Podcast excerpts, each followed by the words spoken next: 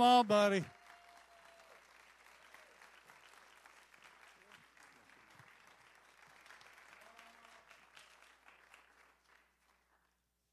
Okay, good morning, everyone.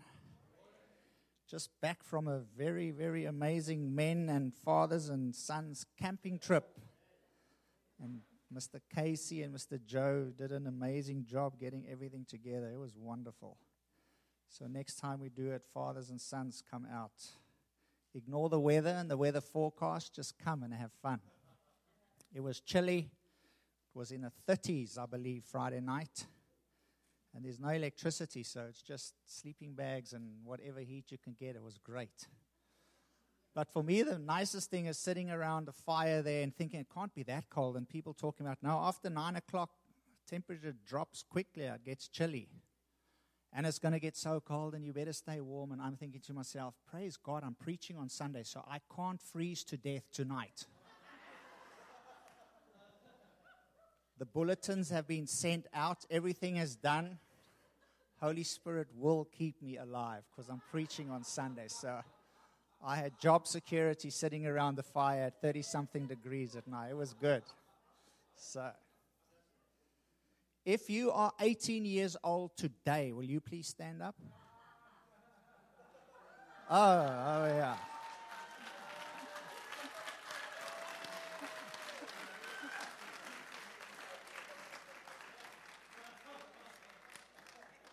Pastor Doug, I said 18. 18. God, we just bless this young man. We thank you for his life and thank you for everything that you have for him, Lord. Thank you for protecting angels, guarding him. Thank you for your word, your grace, and your blood that speaks on his behalf. So we bless him on this 18th birthday and we thank you, Lord, for his life and for who he is in you. In Jesus' name, amen.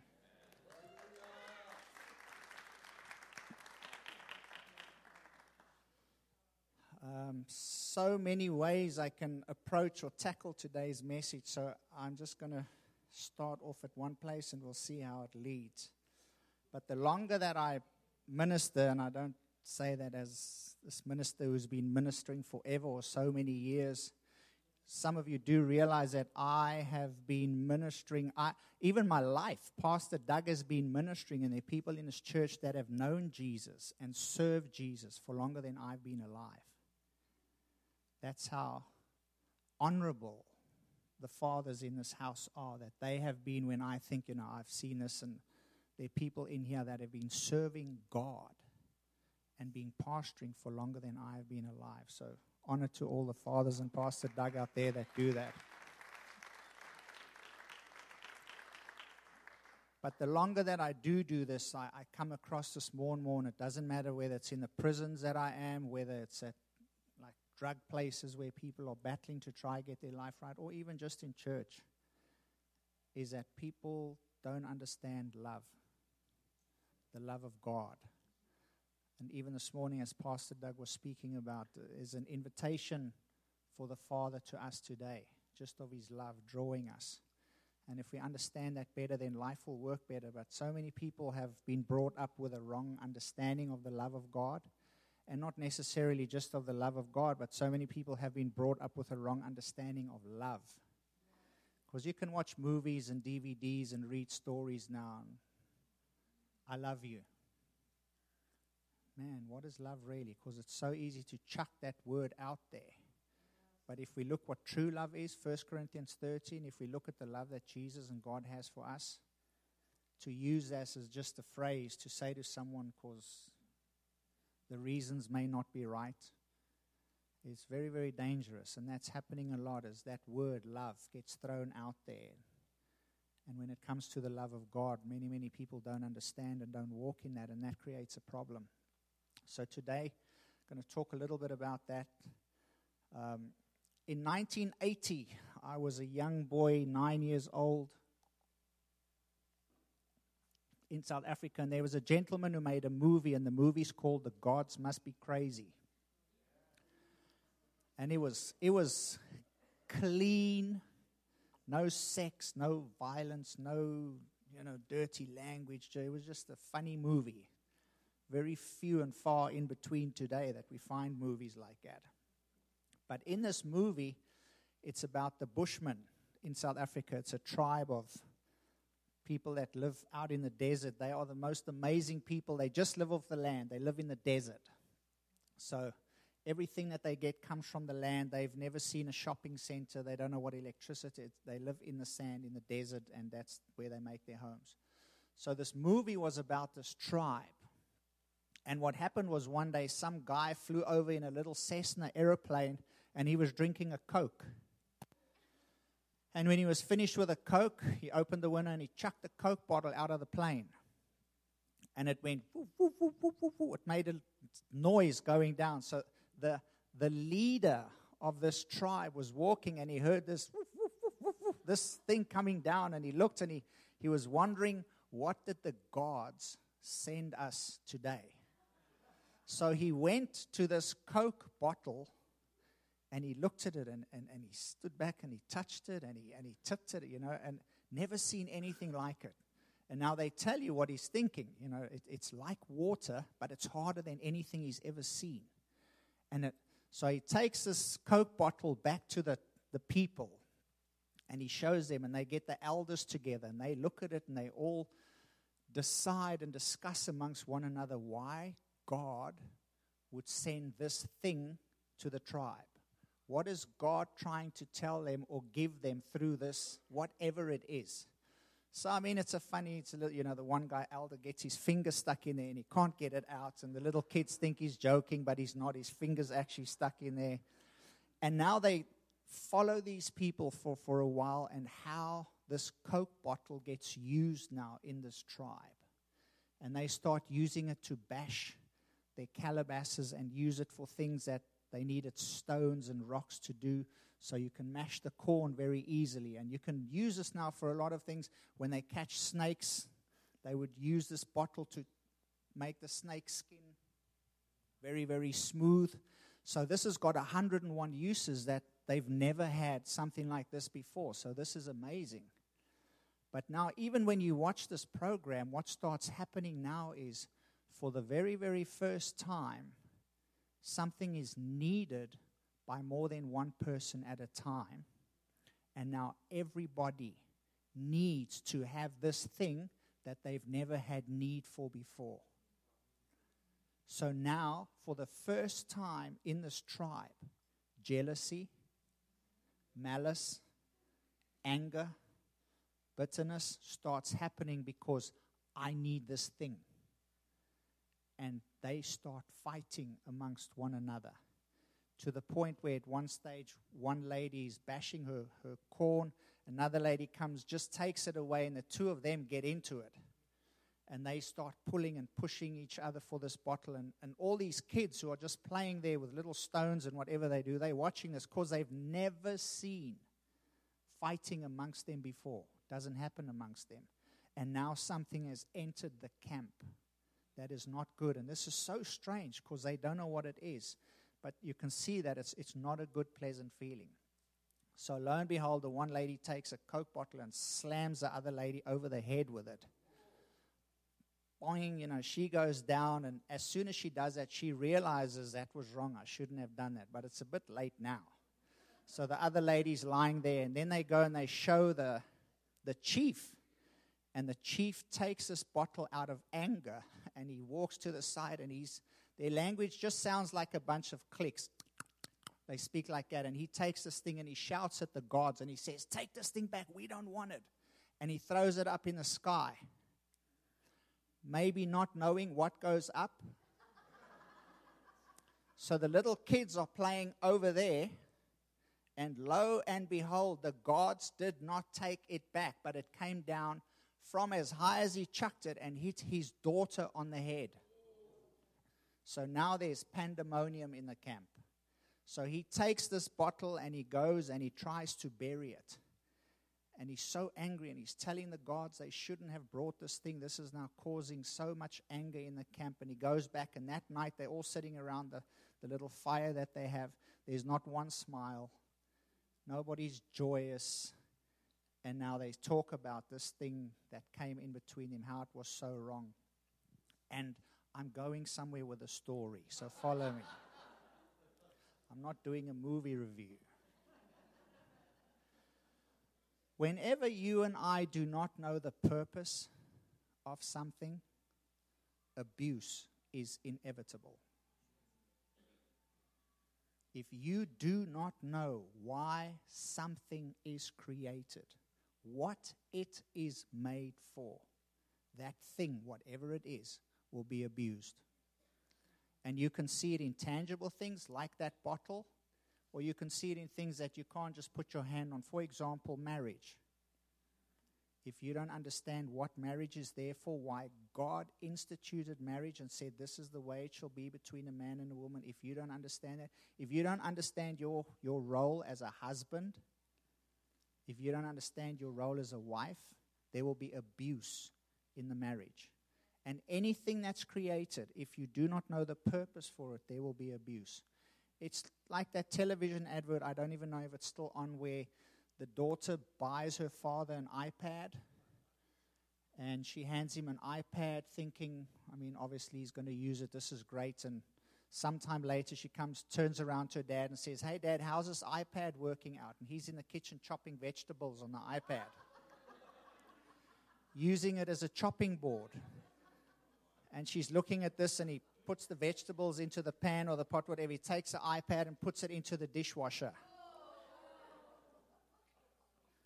Because he did not know the purpose of an iPad. So when you and I do not know the purpose of our lives, abuse is going to be inevitable.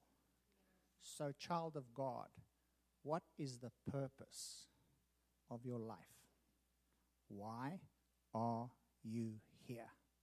What were you created for? And if you and I do not know that, abuse will take place.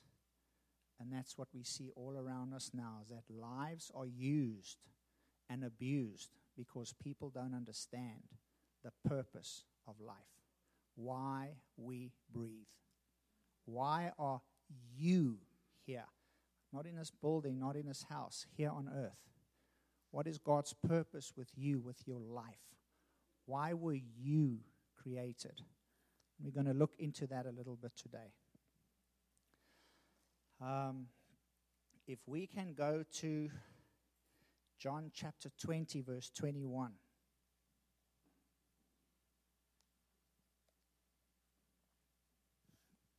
So Jesus said to them again, Peace to you. As the Father has sent me, I also send you. So, according to this verse, according to this statement, there is a reason, there is a purpose for you and for you being sent. And if you and I do not know the reason or the purpose of why we are here and why we are sent, abuse is going to be inevitable. So, Jesus says, As the Father has sent me, so also I send you. So, if we look at that, we have to know, according to this verse, why Jesus was sent. Because Jesus says, As the Father sent me. In other words, the Father had a purpose, He had a reason, and He sent me. So, as He sent me, Okay, why was that? Why were you sent? Jesus. But as he sent me, so I send you. There's a reason behind you being sent as well. And if you don't know why you are sent, what you're supposed to do, it's not going to work the way it should. So, okay, Jesus, why were you sent? Why did the Father send you? And then why do you send us? How are we sent? So we can find in the scriptures so many things that Jesus did or that Jesus was sent to do that we can't do which is obvious. But I found out these days that you mustn't assume anything standing behind this pulpit because people can twist your words. Maybe people just do not understand. So there are a lot of things that Jesus did that we cannot do. There were a lot of things that Jesus was sent to do that you and I cannot do. So, a couple of obvious things hang on the cross to pay for the sin of the world. We can't do that obvious to us, but that was Jesus. I've said it myself when I realized my sin and how dark my life was. I said out of ignorance, it should have been me on that cross. If I was on that cross, wouldn't do anything but just cause pain to my body. Because Jesus had blood type G flowing through his veins. I've got blood type O or A. My blood type would not save anyone's sins by me hanging on a cross as much as I wanted to because I repented and I saw the darkness of my life, me hanging on a cross would do nothing for you. So that's why Jesus came so that he could do that. I can't. Jesus came to do so many other things. We can't claim that in the beginning was I. I was with God and I was. No, you can't claim that. That was Jesus. Just him.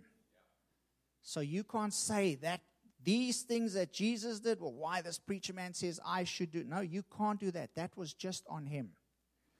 But now there are so many other things that Jesus did do. Now he turns around and he says, Rifle, now you go and you do the same.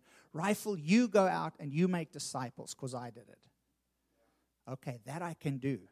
Not I can do, I'm commanded to do. It's not a suggestion, it's not a good idea, it's a command. Go into the prison. Go and send, go and visit, go and do these things. Forgive, turn the other cheek. Yeah, all of these things I can do.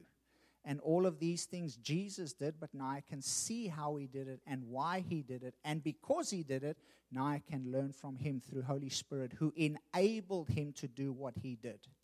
So there's certain things we can't do that Jesus did and certain things we can do.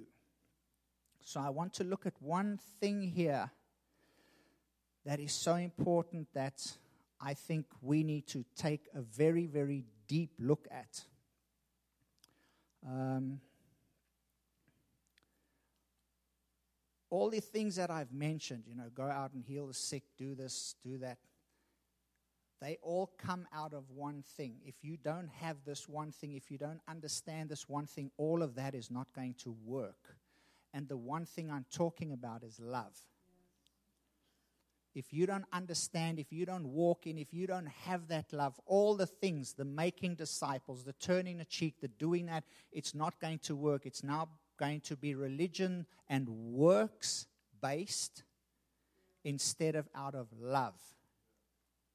And when we understand the love that God has for us, the love that we should have now for other people, then it's not works based and religion. Now it's because of our relationship and understanding love that we can do it.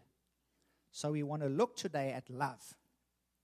So there's so many things, even today, uh, that we speak about, you know, your, your gifts and your talents, which are really, really very important because Jesus speaks in the Word about gifts and talents. He talks about it. There are chapters, there are parables about it. So it's important.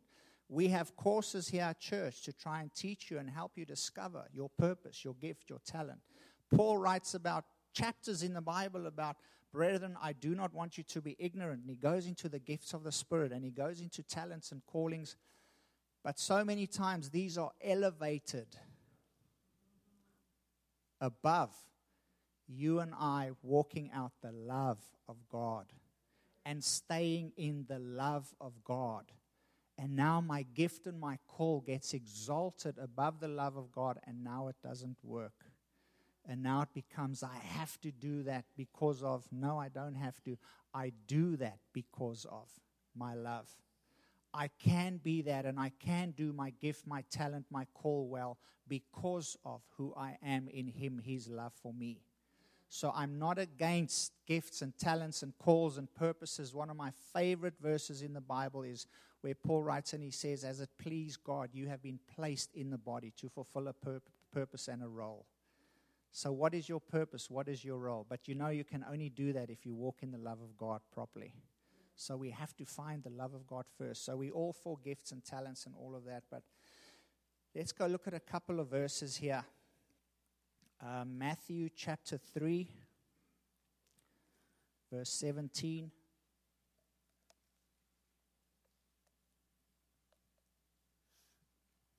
And suddenly a voice came from heaven saying, This is my beloved Son, in whom I am well pleased. So, who's speaking here? Abba, Father, saying about Jesus, This is my beloved Son. Okay, so Jesus getting baptized here. No miracles yet. Hasn't done anything amazing yet. We know not too much about the life of Jesus. We know one or two stories about what he did. Uh, he, his mother lost him, or he didn't go with them when they were moving around. They were looking for him. And he says, I'm all about the Father's business. These are one or two things we know about him. Hasn't done any miracles, but yet the Father says, This is my beloved Son. Not the amazing miracle worker, not the one who moves mountains and does, he says, This is my beloved Son. That's the way the Father. Do you think God could have addressed Jesus or let the people know something other about Jesus than the fact that he was just a son? Could he have spoken other words about Jesus? But what did the Father choose? What was in the Father's heart when he described Jesus?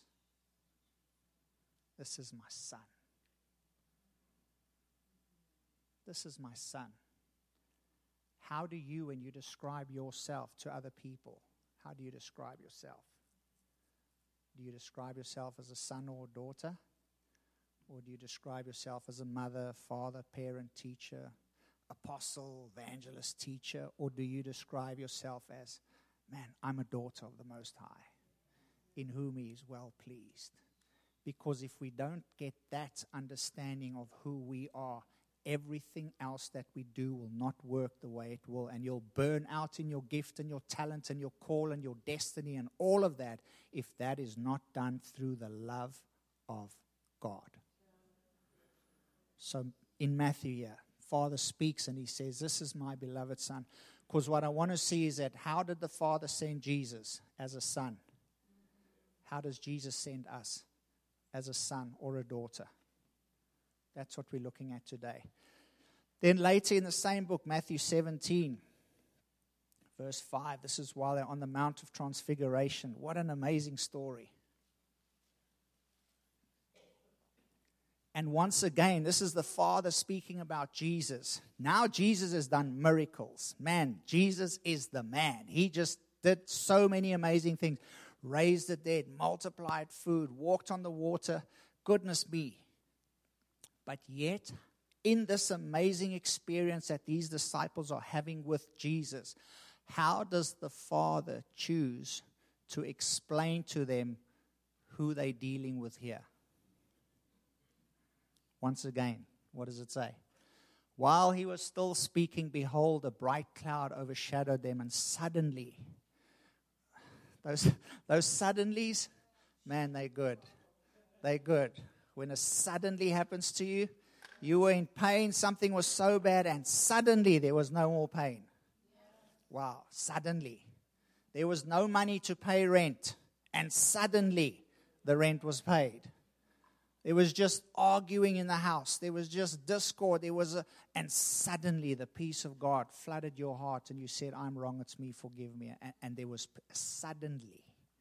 So all of this is happening on this mountain. They go up there. They see the disciples. They see Jesus and his clothes transformed. Everything's happening. This is so amazing. And suddenly, a voice came out of the cloud saying, "This is my beloved son." Could God have said? so many other things about Jesus.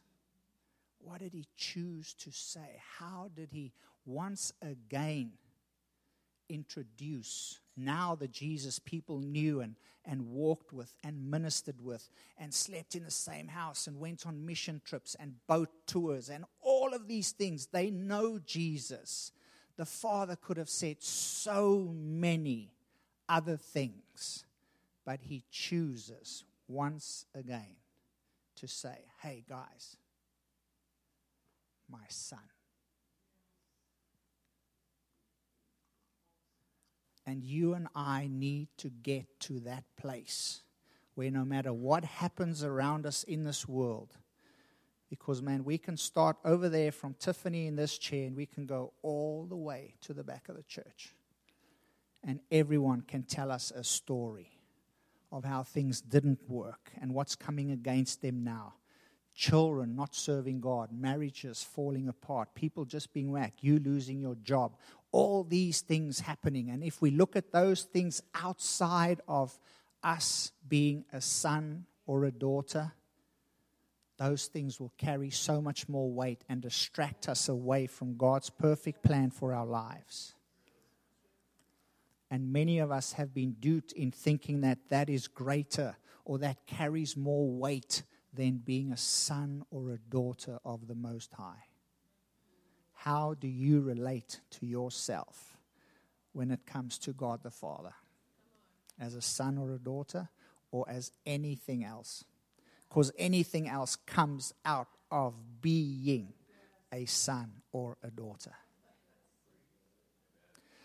So, God the Father, once again, He says, This is my beloved Son. So, um, let's go to a couple of verses here. Let's go to 1 John 3.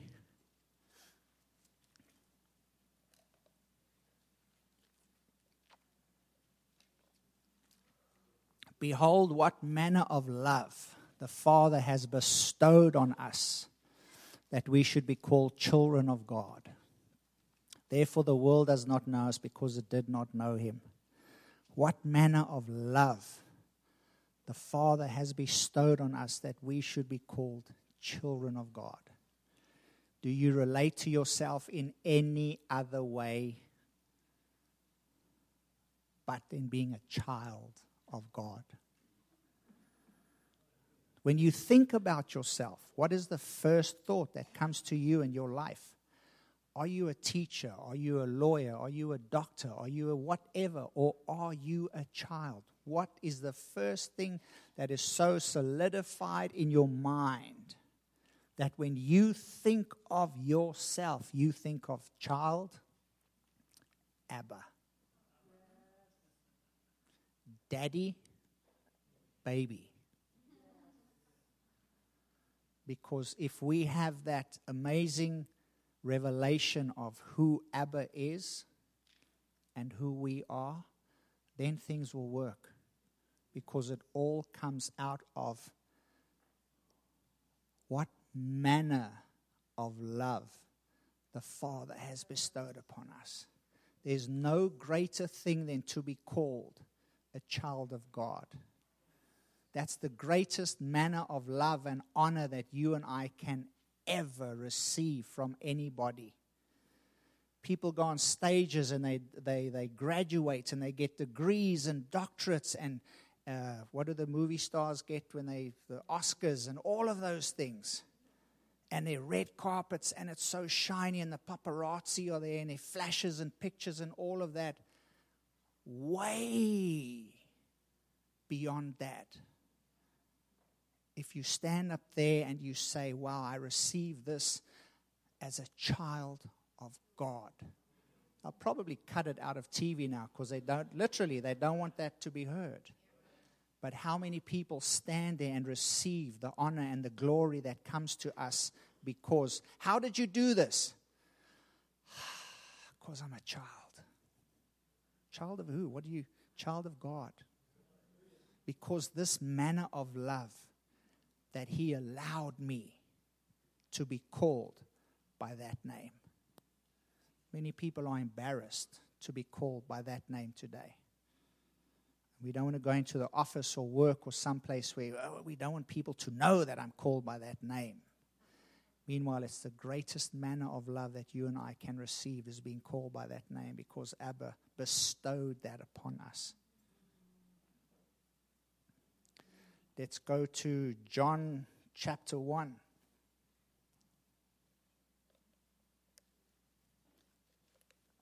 Verse 12.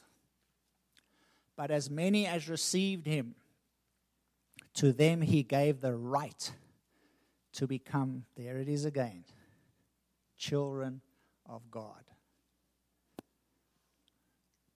To those who believe in his name, he gave the right to be called children of God. The most amazing thing about this is who wrote both of these books?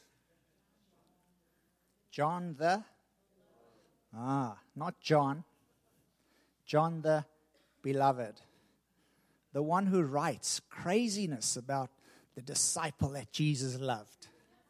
Like he didn't love all the others. He didn't hang on the cross for everyone else, just for Johnny. Everyone's sitting at the table and they're looking, well, some, someone's going to deny. Uh, hey, John, you ask him because he'll tell you. He can put his head on the bosom of Jesus. Was no one else allowed? Was, there, was Jesus wearing a t shirt? Nobody but John. or did John just. Let's go to this verse. Did, did John just. Another verse that he wrote. Let me find it here. I believe it's 1 John 4. 416, I think. Yes, there. Look there. Did John just do this for him to put his head on, on, on the bosom of Jesus? Did John just do this to stay at the cross, to go into the, te- to, to the court where everything was happening and stand with those people? Did John just do all of that because John says, and we have known? Because we all know about the love of God. You can't live in America and say that you've never heard about the love of God you cannot have watched a NFL football game and not seen John 3:16. You know about the love of God. If you've come to this house, you've heard about the love of God. But there's a huge difference, and that's the gap in life between knowing, believing. And then from knowing to believing and doing or living what you know and believe. So, man, I can write pages on the love of God. I can tell you what the love of God is. This is wonderful, the love of God. Yeah, like I said last time, God is able to make all grace abound. Yeah, hallelujah. Yeah, that's great. For you, no, maybe not for me. And this is the same. John says, For we have known and believed. Is that why he could put his head on the bosom of Jesus when nobody else did? Is that why he could write the disciple that Jesus loved? Because he just believed the love that Jesus had for him. And when you believe, when you have that love relationship, man, history tells us, if I'm not mistaken, that they boiled the man in oil and the love of God on the inside of him was hotter than the boiling oil, and he got out alive. History tells us the word, they got so angry at him, they didn't know what to do. Kick him, just take him to the Isle of Patmos. Just get this guy away. We don't want to see him. Just put him somewhere where nobody will find him. Everyone will forget about him. Just move him away from the people because of this love thing. Bam, book of Revelation on the Isle of Patmos, where nobody must find him, where nobody must know who he is. Why? Because he knew and believed the love of God. And if you and I don't believe the love that God has for us, do you realize why you are on earth today? Do you realize how long God dreamed about you before He made you? Do you realize who you are? He could have given you different eye color, could have put you in a different family, could have made you a different color skin, could have given you different hair, but He chose you the way you are because you are perfect like that. Do you know that?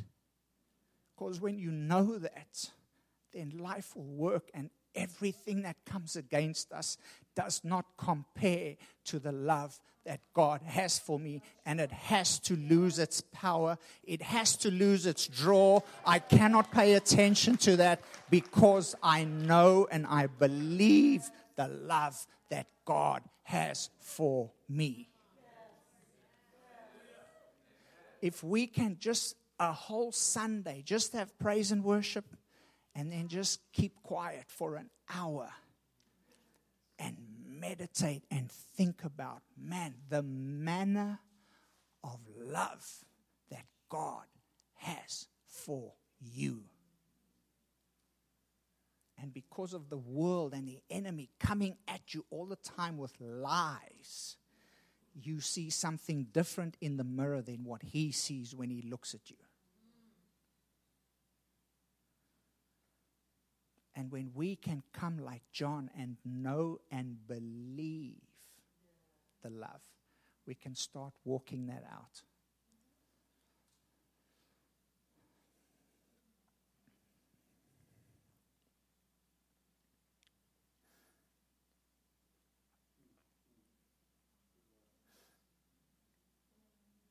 In our connections class, Pastor Artem two or three weeks ago spoke, and he spoke about the connections class, and we believe in encountering and equipping and engaging.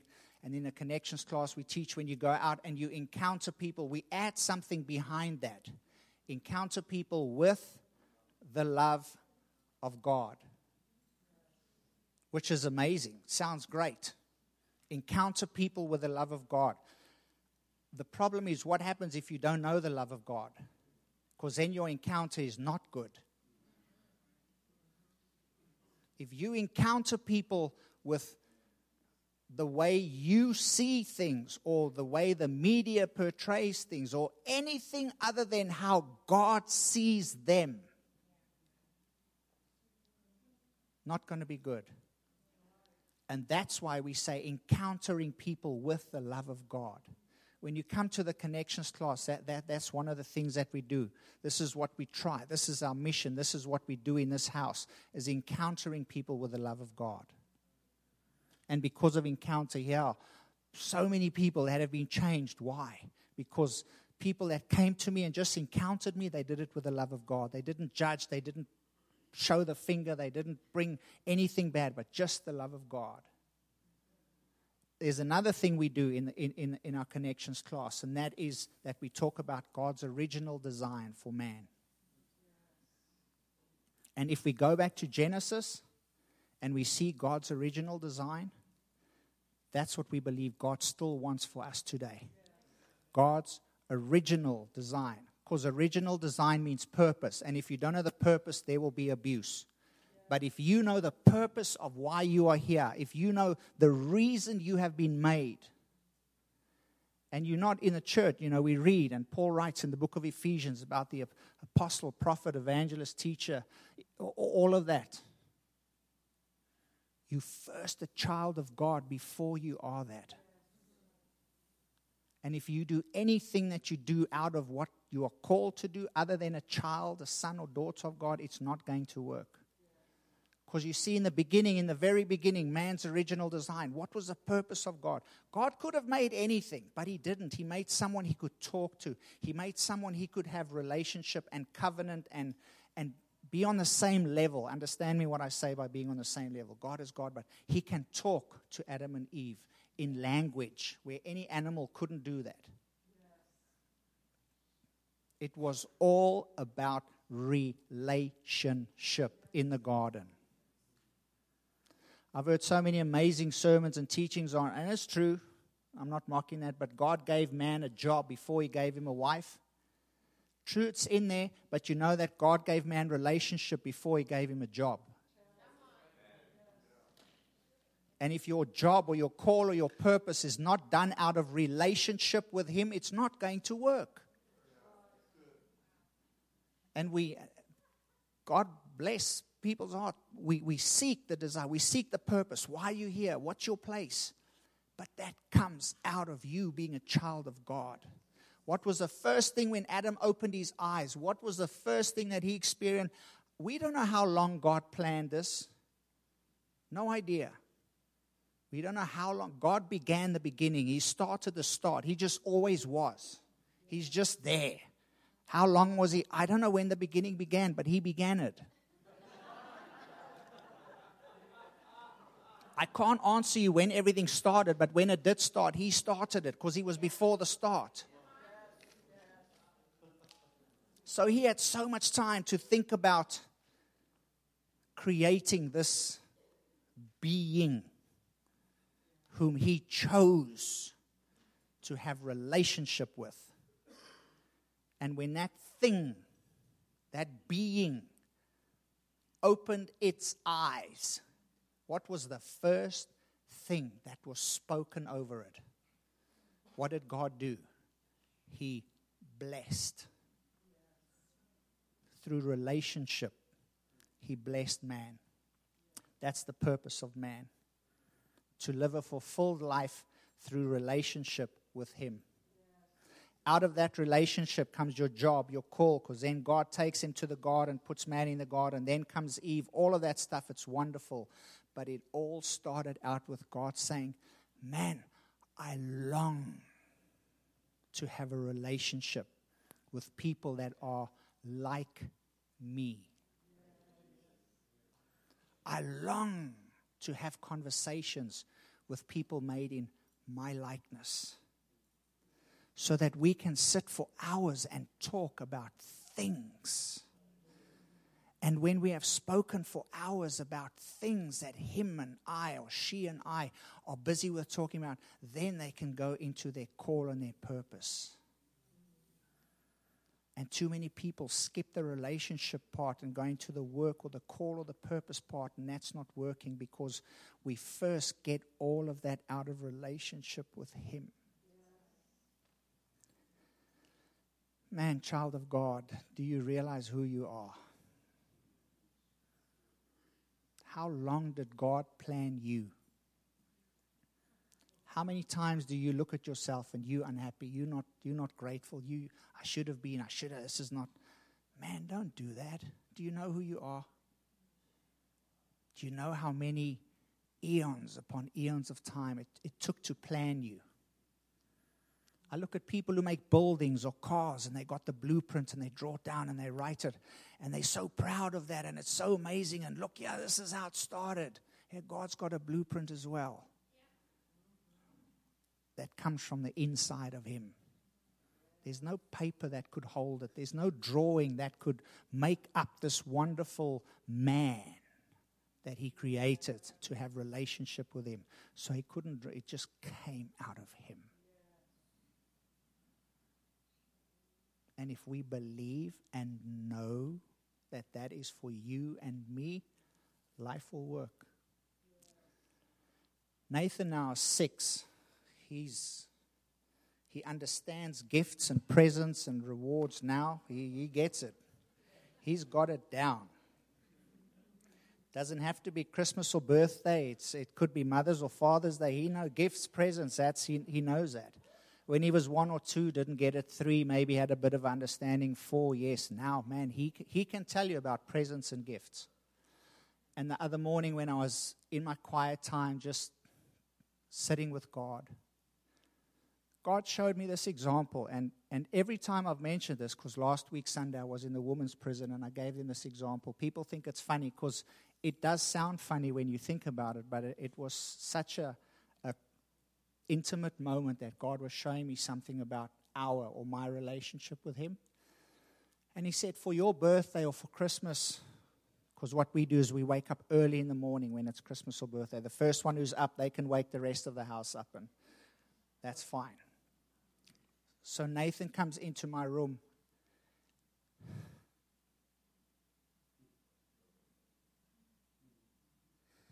And he says, Daddy, I got you a present.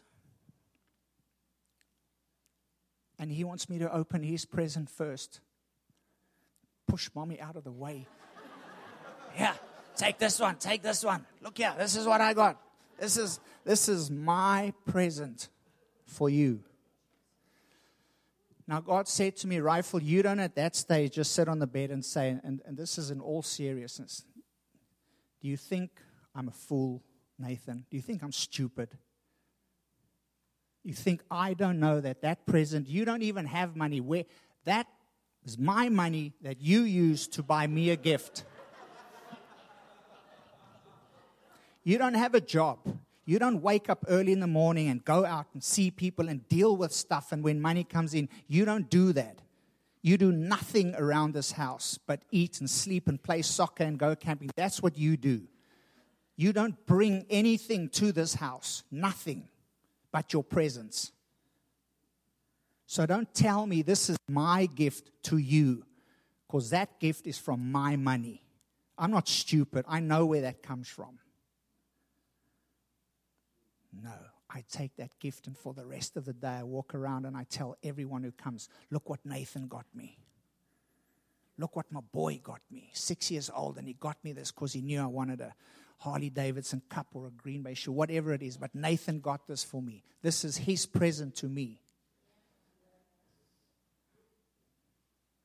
And the only reason, the only reason Nathan can get that for me is because I got it first and I allowed him, I gave it to him. In other words, he can love me with that because I first loved him. As sick and demented as sound, I could have aborted that life. I could have said, too much trouble, don't want you, too much money. You know how much money it costs to raise a child this day? So we don't want you. Bam, gone. But because I first loved him, he can now come to my bed and love me.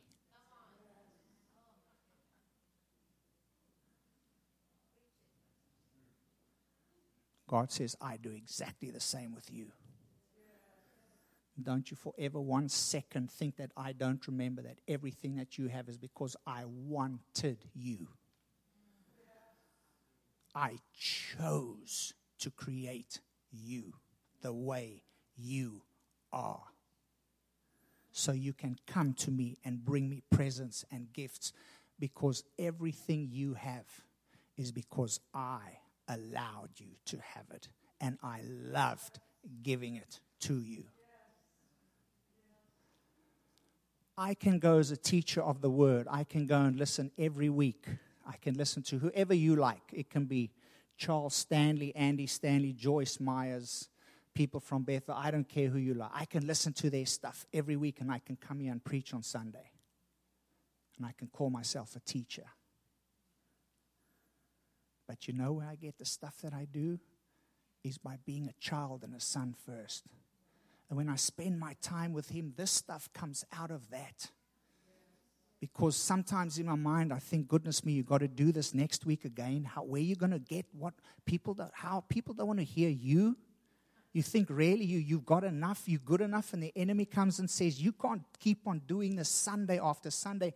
Every week you go into the prison, come up with new stuff that people want to hear you. And but you know what? When I'm a child, and him and I spend time, he shows me stuff and I get stuff, and, and people want to hear that. But before I'm a teacher, before I came here, before I got the green card, before the church asked if I wanted to be here, I came as a son. And out of my sonship, sonship came the green card. Out of my sonship came everything that we needed. And it works the same for you as well. You see, Nathan plays soccer now, and he plays in a, in a group and they got girls and boys and they all play together and some of the kids are bigger than others. So nathan is in, in this group he's pretty good. And he scores goals and he counts the goals. What would happen if nathan relates to us on his ability and his gift or purpose of scoring goals rather than being our son? Because you see what's going to happen one day is he's going to have an open goal in front of him and his goal that he scores now is going to win the game for his team, and he's going to miss the goal completely. What do you do when your gift doesn't work anymore? How do you relate to Abba Father then? Because now the whole team's going to come. Man, if you just kicked that, the goalie wasn't even there. You missed the whole goal. Now we didn't get the cup and we lost because of you. Man, yeah, blah, blah, blah, blah, blah. How's that gift working now? What do people come and say to you now? Because that what makes you you, your gift, didn't work so well. So who are you now? Man, you know what? I missed the goal, but man, if Nathan comes, I can tell you now that should that ever happen, Tiffany and my love will be greater for him that day when he missed the goal than ever scoring 10 goals in one game. When he comes and he says, Man, I missed the goal. It didn't work. We lost. And we're like, so? We were next to the field and we were cheering and we were so happy to watch you play and have fun. Doesn't matter if you miss the goal. What matters is that you know that when you miss the goal, our love for you did not change because our love is not dependent on you. Just like God's love towards us doesn't change.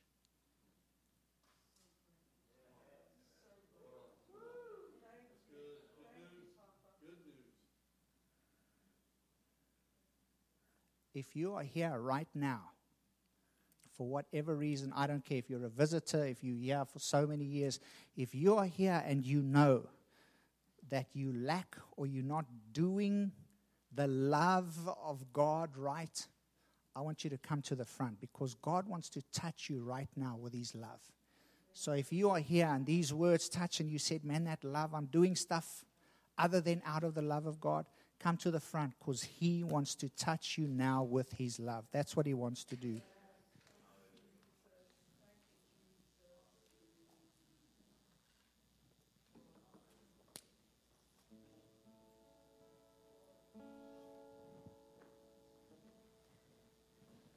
Forget about your neighbor. Don't look around. If you need to step into that unconditional love of God, receive that unconditional viewpoint of yourself, come to the front.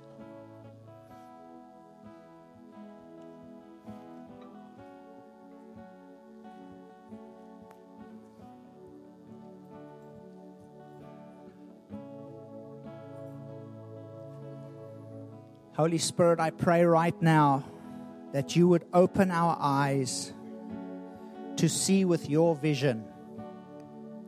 That we would look at our lives, that we would look at ourselves the way you look at us, the way you see us, that we would look at ourselves through your heart. That we won't look at ourselves through our job, through our position, through our calling but that we would look at ourselves through the eyes of being a child of God as you bestowed this kind of love upon us. And that we would not look at ourselves and our lives through anything other than the love of God. So, right now, I pray for hearts that lack that vision. I pray that those hearts would open right now and receive receive right now with meekness God's love for you, you, you, right now, God's love over you. Where God would say, This is my son, this is my daughter, before he says anything else. So thank you, Holy Spirit, now for revealing and touching hearts to see with your eyes what you see and how you see. And when we walk and live out of that love, everything else will work and everything else will fall into place. When we receive our sonship, we do life out of a relationship and not because of anything else. So thank you, Holy Spirit, for revealing right now your unconditional love to each of us standing here.